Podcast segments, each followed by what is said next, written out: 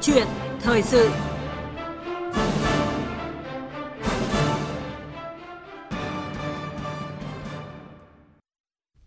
Thưa quý vị và các bạn, như chúng tôi đã thông tin thì hôm qua Quốc hội đã thảo luận tại hội trường về tình hình à, thực hiện nhiệm vụ kinh tế xã hội năm nay và phương hướng nhiệm vụ năm tới. Các đại biểu Quốc hội đã dành nhiều sự quan tâm đến các mục tiêu tăng trưởng kinh tế trong năm nay và những giải pháp để có thể đạt được mục tiêu tăng trưởng GDP ở trên 5%. Trước đó thì trong báo cáo kết quả thực hiện kế hoạch phát triển kinh tế xã hội năm nay và dự kiến năm tới, Thủ tướng Phạm Minh Chính cho biết là dự kiến năm nay có ít nhất 10 trên 15 chỉ tiêu đạt và vượt mục tiêu đề ra, tốc độ tăng trưởng kinh tế đạt mức cao so với khu vực và thế giới. Người đứng đầu chính phủ cũng thừa nhận còn những hạn chế bất cập cần phải tiếp tục khắc phục như là à, tăng trưởng kinh tế chưa đạt được mục tiêu đề ra, ổn định kinh tế vĩ mô chưa thực sự vững chắc do phải chịu nhiều áp lực từ bên ngoài – tình trạng tiếp cận tín dụng còn khó khăn, nợ xấu có xu hướng tăng, vân vân. À, vậy đâu là giải pháp để tháo gỡ những điểm nghẽn và động lực tăng trưởng hai tháng cuối năm? Câu chuyện thời sự hôm nay bàn về nội dung này với vị khách mời là tiến sĩ Vũ Đình Ánh, chuyên gia kinh tế. Bây giờ xin um, mời biên tập viên Thanh Trường và vị khách mời. Kính chào quý vị và các bạn. Xin chào và cảm ơn tiến sĩ Vũ Đình Ánh đã nhận lời tham gia chương trình cùng chúng tôi. Dạ vâng. Ờ, cả nước đã đi qua hơn 2 phần 3 chặng đường của năm nay rồi và dự báo theo báo cáo của Thủ tướng Phạm Minh Chính trước Quốc hội thì năm nay có 10 trên 15 chỉ tiêu ít nhất đấy ạ. Kinh tế xã hội đạt và vượt trong đó hoàn toàn và ừ, hoàn thành toàn bộ chỉ tiêu về xã hội, thể hiện bản chất tốt đẹp của chế độ ta. À, chuyên gia kinh tế Vũ Đình Ánh có đánh giá nào về kết quả này trong bối cảnh tình hình thế giới nhiều biến động, nhiều nền kinh tế lớn vẫn đang vật lộn với lạm phát và ngấp nghé bè suy thoái? À, vâng, trước hết thì ờ, chúng ta cũng phải đánh giá tổng quát là với cái việc ờ, chúng ta có thể hoàn thành à, 10 trên 15 chỉ tiêu thì đó cũng là một cái thành công trong năm 2023 vốn được dự báo là sẽ rất khó khăn cho cả tăng trưởng kinh tế cũng như là vấn đề duy trì ổn định kinh tế vĩ mô. À, trước hết là trong cái bối cảnh kinh tế thế giới vẫn đối mặt với cái nguy cơ về suy thoái kinh tế, đặc biệt là những cái biến động về địa chính trị đã gây ra những cái xáo trộn nhất định trên ờ, thị trường quốc tế. À, cái vấn đề thứ hai nữa là cái ờ, bối cảnh về ờ, lạm phát cao cùng các cái chính sách tiền tệ thắt chặt của các cái nền kinh tế lớn trên thế giới thì cũng tác động đến Việt Nam đặc biệt là đó lại là những cái đối tác về thương mại và đầu tư rất là quan trọng của Việt Nam à, do đó thì trong cái bối cảnh có thể nói là bất lợi như vậy mà chúng ta vẫn duy trì được cái à, kết quả à, tương đối là khả quan. Và đặc biệt là trong uh, 10 cái chỉ tiêu mà chúng ta đạt và vượt như vậy thì các cái chỉ tiêu về mặt xã hội một mạch cho chúng ta thấy là chúng ta không chỉ quan tâm đến cái vấn đề tăng trưởng kinh tế phát triển mà nó còn cả vấn đề về ổn định xã hội. Và đặc biệt là trong cái bối cảnh chúng ta vẫn duy trì được cái ổn định kinh tế vĩ mô À, do đó thì nhìn tổng quát tôi cho rằng đó là những cái kết quả khả quan tuy nhiên thì rất cần những cái nỗ lực và những cái rút kinh nghiệm từ cái việc chúng ta thực hiện trong năm 2023 để làm sao có cái kết quả tốt hơn trong những năm tới. Vâng và thực tế là vẫn còn tới 1 phần 3 chỉ tiêu không đạt thì ông có phân tích gì thêm? À, vâng, các cái chỉ tiêu không đạt của chúng ta thì đó là những chỉ tiêu khá là quan trọng cái đầu tiên thì đó là liên quan tới cái tốc độ tăng trưởng kinh tế. À, rõ ràng thì à, năm 2023 chúng ta không thể đạt được cái mục tiêu 6 tới 6,5% và rất nhiều khả năng là chúng ta chỉ ờ, đạt quanh cái mốc khoảng là 5% thì ờ, mặc dù ờ, như là thủ tướng đã nói là cũng cao hơn khá nhiều trong cái bối cảnh kinh tế toàn cầu chung năm 2023 chỉ có thể tăng trưởng khoảng cỡ 3% thấp hơn so với năm 2022 trước đây. Thì tuy nhiên à, cái này nó không chỉ liên quan tới cái vấn đề tăng trưởng của năm 2023 so với mục tiêu, mà cái quan trọng là đây là những cái năm mà nó là bản lề để chúng ta thực hiện cái kế hoạch 5 năm 2021 2025 cũng như là năm khởi đầu của một cái chiến lược tăng trưởng của chúng ta 2021-2030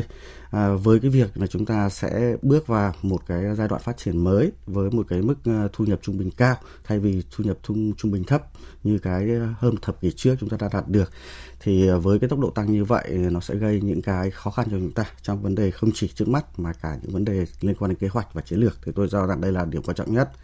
À, cái vấn đề thứ hai đó là các cái ờ, chỉ tiêu liên quan tới kinh tế ờ, đối ngoại à, bao gồm đặc biệt là cái xuất khẩu của Việt Nam chúng ta trong cái bối cảnh thị trường quốc tế năm nay. Theo dự báo của WTO chỉ có thể tăng trưởng thương mại khoảng 0,8%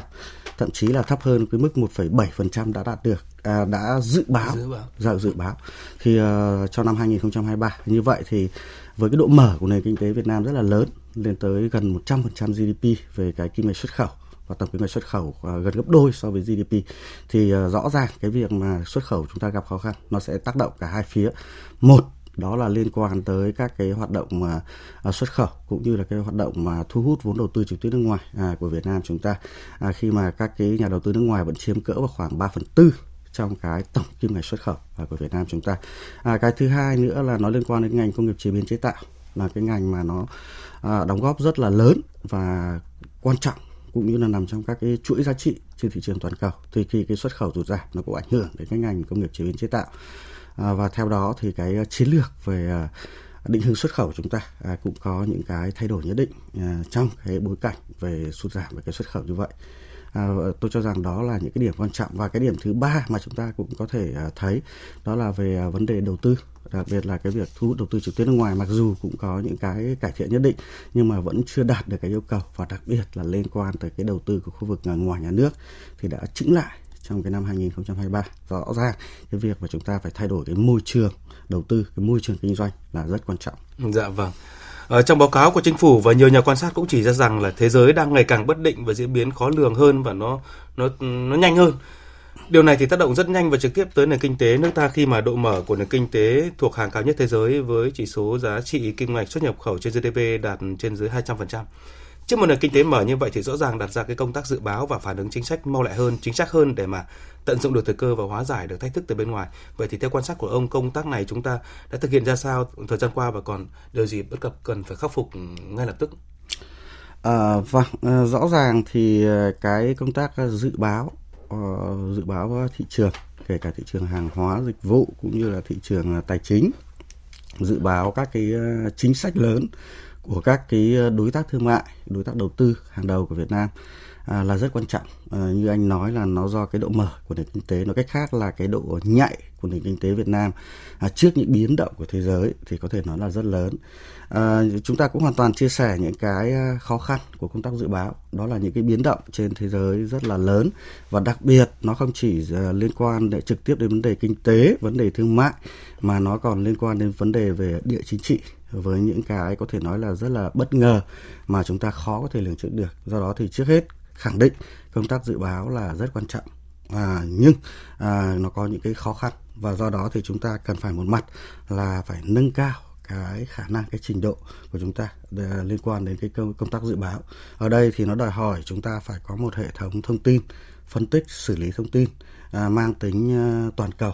và mang tính khu vực à, do cái đặc điểm về cái độ mở của nền kinh tế của chúng ta. À, các cái đối tác lớn của chúng ta thì nó nằm à, ở trên cả à, toàn cầu cũng như là ở trong cái cái khu vực. Thì đây là thứ nhất liên quan đến công tác dự báo. À, cái vấn đề thứ hai là chúng ta cũng cần phải lưu ý đến cái tính chất của dự báo tức là cái khả năng điều chỉnh của nó. À, tôi đơn cử ví dụ như là ngay những cái tổ chức lớn có cái năng lực dự báo rất là tốt như là ngân hàng thế giới hay là IMF chẳng hạn thì họ cũng liên tục thậm chí là hàng tháng hàng quý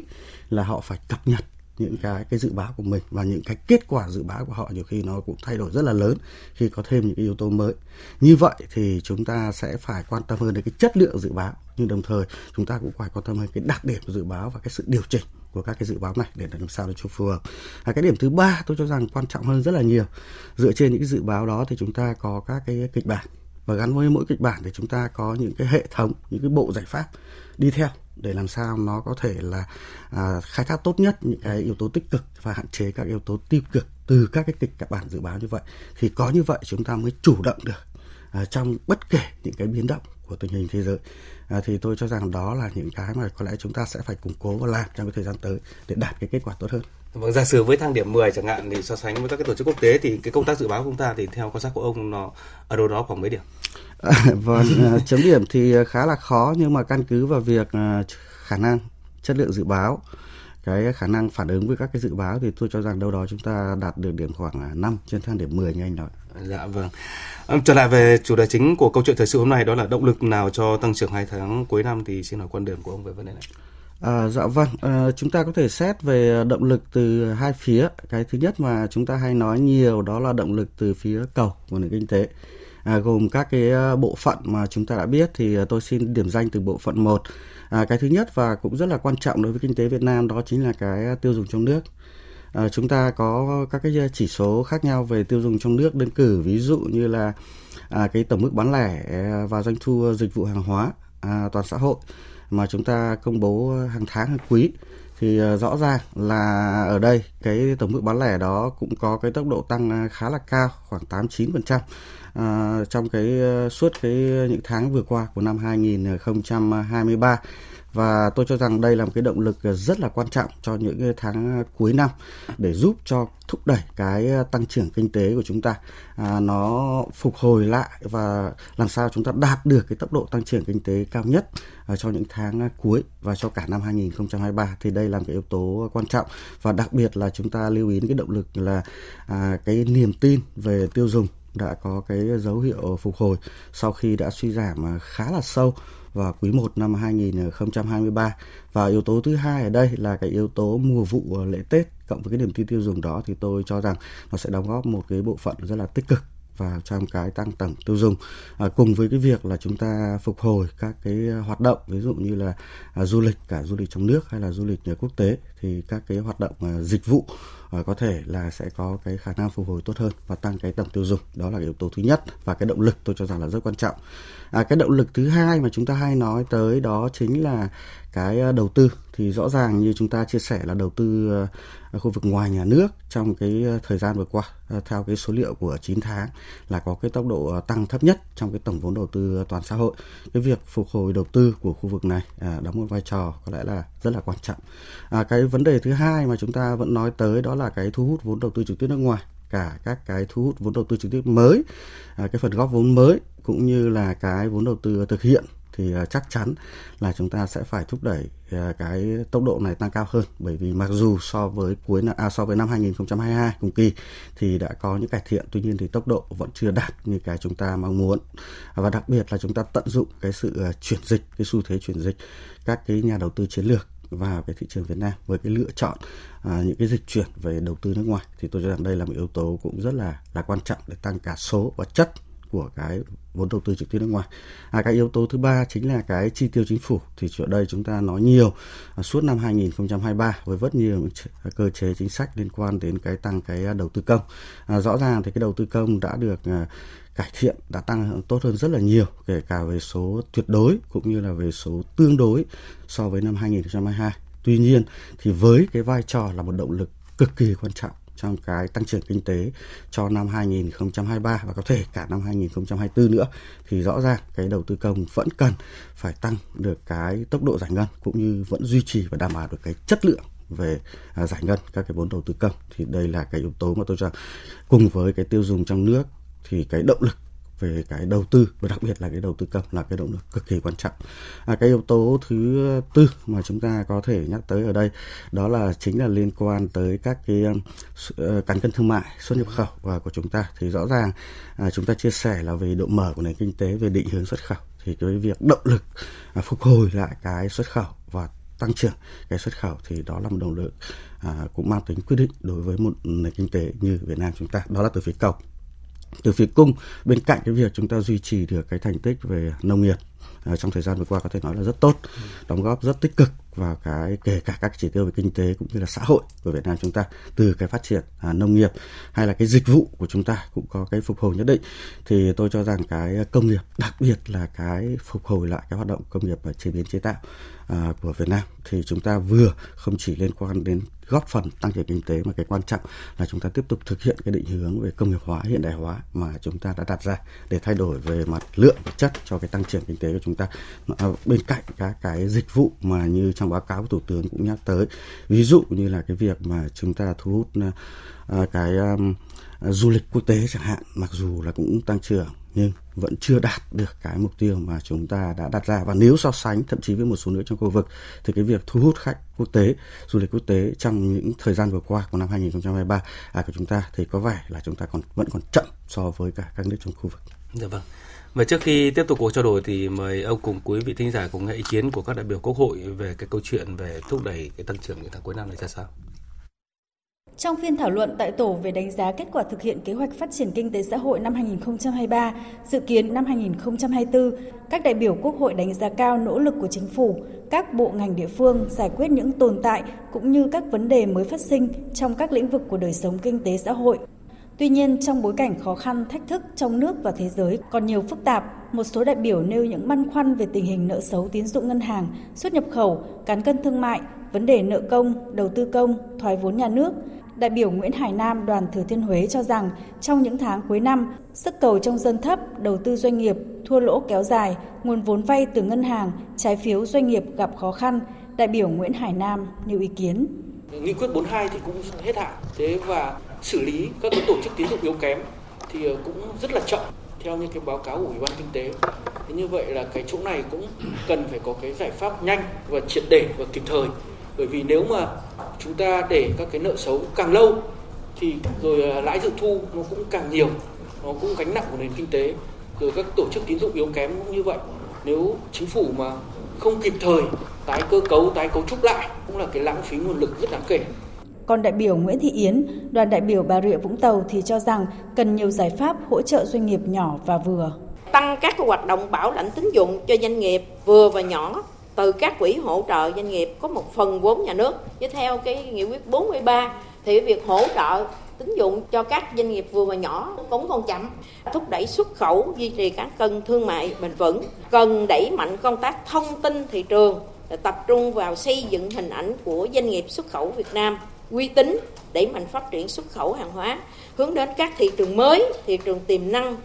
Đồng tình với quan điểm của chính phủ cần tăng cường năng lực nội sinh, củng cố nền tảng, đảm bảo ổn định kinh tế vĩ mô, kiểm soát lạm phát, tăng cường năng lực thích ứng, sức chống chịu của nền kinh tế. Nhưng để thực hiện được các mục tiêu này, đại biểu Hoàng Văn Cường, đoàn Hà Nội cho rằng cần tăng cường hơn nữa vai trò của chính sách tài khóa đối với hỗ trợ phục hồi và tăng trưởng kinh tế. Về ngắn hạn thì à, tôi cho rằng là chúng ta cần phải tiếp tục thực hiện các chính sách, đặc biệt là phải dựa vào chính sách về tài khóa ngược thực sự hiệu quả.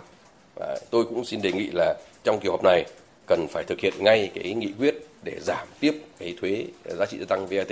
2% à, và thời hạn thì tôi nghĩ rằng là nên kéo dài cho đến hết năm 24. Vâng, xin mời ý kiến của ừ, tiến sĩ Vũ Đề Ánh với những cái phân tích vừa rồi của các đại biểu Quốc hội. Ừ, vâng, rõ ràng thì à, tôi rất là tán thành à, các cái ờ, ý kiến của đại biểu Quốc hội vừa mới nêu ra. Nhìn một cách ờ, khái quát thì ờ, chúng ta thấy là à, chúng ta có hai cái hệ thống công cụ mà sẽ cần phải sử dụng. Đó là chính sách tiền tệ tín dụng và chính sách tài khóa. Và đặc biệt hai cái chính sách này nó sẽ phải có cái sự phối hợp đồng bộ với nhau à, liên quan đến cái ờ, chính sách tín dụng thì ờ, tôi cho rằng với cái tốc độ tăng trưởng tín dụng ờ, sau 9 tháng vừa qua chỉ hơn 6% thì rõ ràng là nó chưa đáp ứng được cái nhu cầu tín dụng của nền kinh tế. Đặc biệt trong cái bối cảnh là cái lãi suất à, kể cả à, đặc biệt là cái lãi suất cho vay à, còn khá cao và các cái điều kiện để tiếp cận tín dụng đặc biệt là cho cái khối doanh nghiệp nhỏ và vừa của chúng ta thì vẫn chưa phải là dễ dàng. Thì à, rõ ràng cái việc mà cái mô hình kinh tế của chúng ta dựa nhiều vào cái tăng trưởng tín dụng thì cái việc mà chúng ta cải thiện được cái tăng trưởng tín dụng uh, cho các doanh nghiệp cho nền kinh tế để đạt được cái tốc độ mà chúng ta đặt ra trong năm 2023 là tới 14 15% về cái tăng tổng tín dụng thì chúng ta còn cái dư địa rất là lớn. À, cái vấn đề thứ hai là cái chính sách tín dụng. Cái uh, chính sách À, lãi suất đó của chúng ta à, đặt trong cái bối cảnh chúng ta phải xử lý để làm sao mà vẫn duy trì và ổn định được cái kinh tế vĩ mô cái sự ổn định của tỷ giá và và lạm phát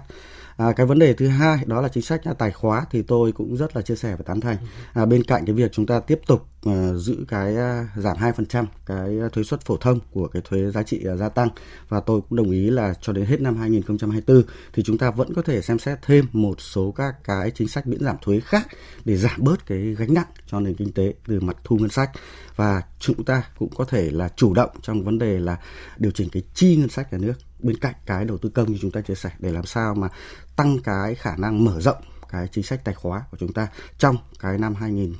những tháng cuối của năm 2023 và sang năm 2024 để giúp cho cái sự phối hợp đồng bộ giữa hai cái chính sách tiền tệ và chính sách tài khóa để phục hồi cho cái tăng trưởng.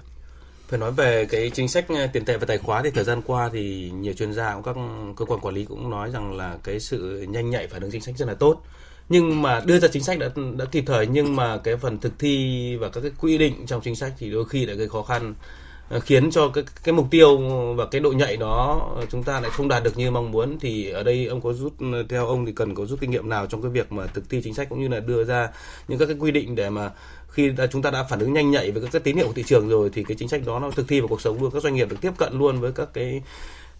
về cái chính sách về tiền tệ cũng như là về cái tài khóa ừ, về thuế chẳng hạn thì được giảm luôn chẳng hạn. À, dạ vâng, tôi cho rằng đây là vấn đề thực tại chúng ta cần phải nhìn nhận. Về mặt là lý thuyết thì chúng ta có cái gọi là độ trễ của chính sách, bao gồm cái độ trễ thông qua chính sách và độ trễ tác động của chính sách. Ở Việt Nam chúng ta thì trong cái độ trễ tác động của chính sách, nó lại có một cái rất là quan trọng. Đó là cái quy trình, đó là cái thủ tục để chúng ta thực hiện chính sách. Do đó là chính sách có thể rất là tốt. Tuy nhiên do cái quy trình, cái thủ tục, các cái điều kiện để thực hiện thì lại gặp vướng mắc. Và chỉ cần một điều kiện hay một cái thủ tục nào đó bị vướng mắc thôi, thì toàn bộ chính sách đó và cái tác động tích cực mà chúng ta dự tính của chính sách à, sẽ bị ngăn ngăn ngăn cản trở lại. Do đó thì cái việc mà chúng ta đã hoạch định chính sách, chúng ta thông qua chính sách và triển khai thực hiện chính sách thì tôi cho rằng một cái khâu rất là quan trọng à, như chúng ta vẫn hay nói trước đây tức là đưa chính sách vào cuộc sống ừ. thì đây là cái mà chúng ta vẫn sẽ phải tiếp tục trong cái quá trình chúng ta cải cách hành chính cũng như thực hiện hàng loạt các biện pháp để làm sao mà đơn giản hóa thủ tục và đặc biệt là cái quy trình thủ tục đó nó phải phù hợp với cái thực tế cuộc sống thì như vậy tác động chính sách mới có hiệu quả. Ông lấy một cái ví dụ rất là cụ thể được không? À, tôi đơn cử ví dụ như là chính sách chúng ta hỗ trợ à,